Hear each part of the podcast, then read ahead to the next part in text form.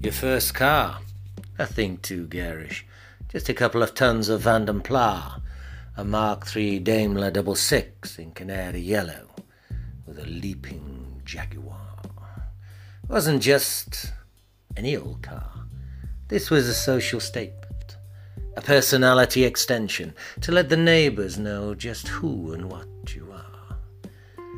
A pretentious proclamation, shouting loud to the deaf ears of your peers that you had arrived and were now cocaine class, champagne and caviar.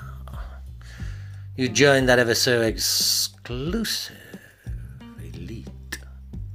Not too shabby for a nowhere boy who'd walk barefoot out of a dead end street.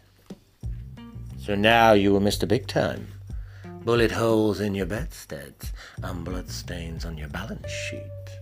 A red line racer. Speeding fast.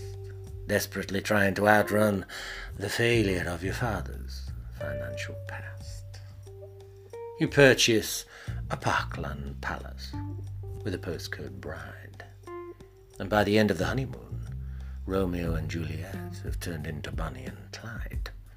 The kids born with silver spoons and blouson d'or jackets, all thanks to those paper Ponzi schemes and your boiler room rackets.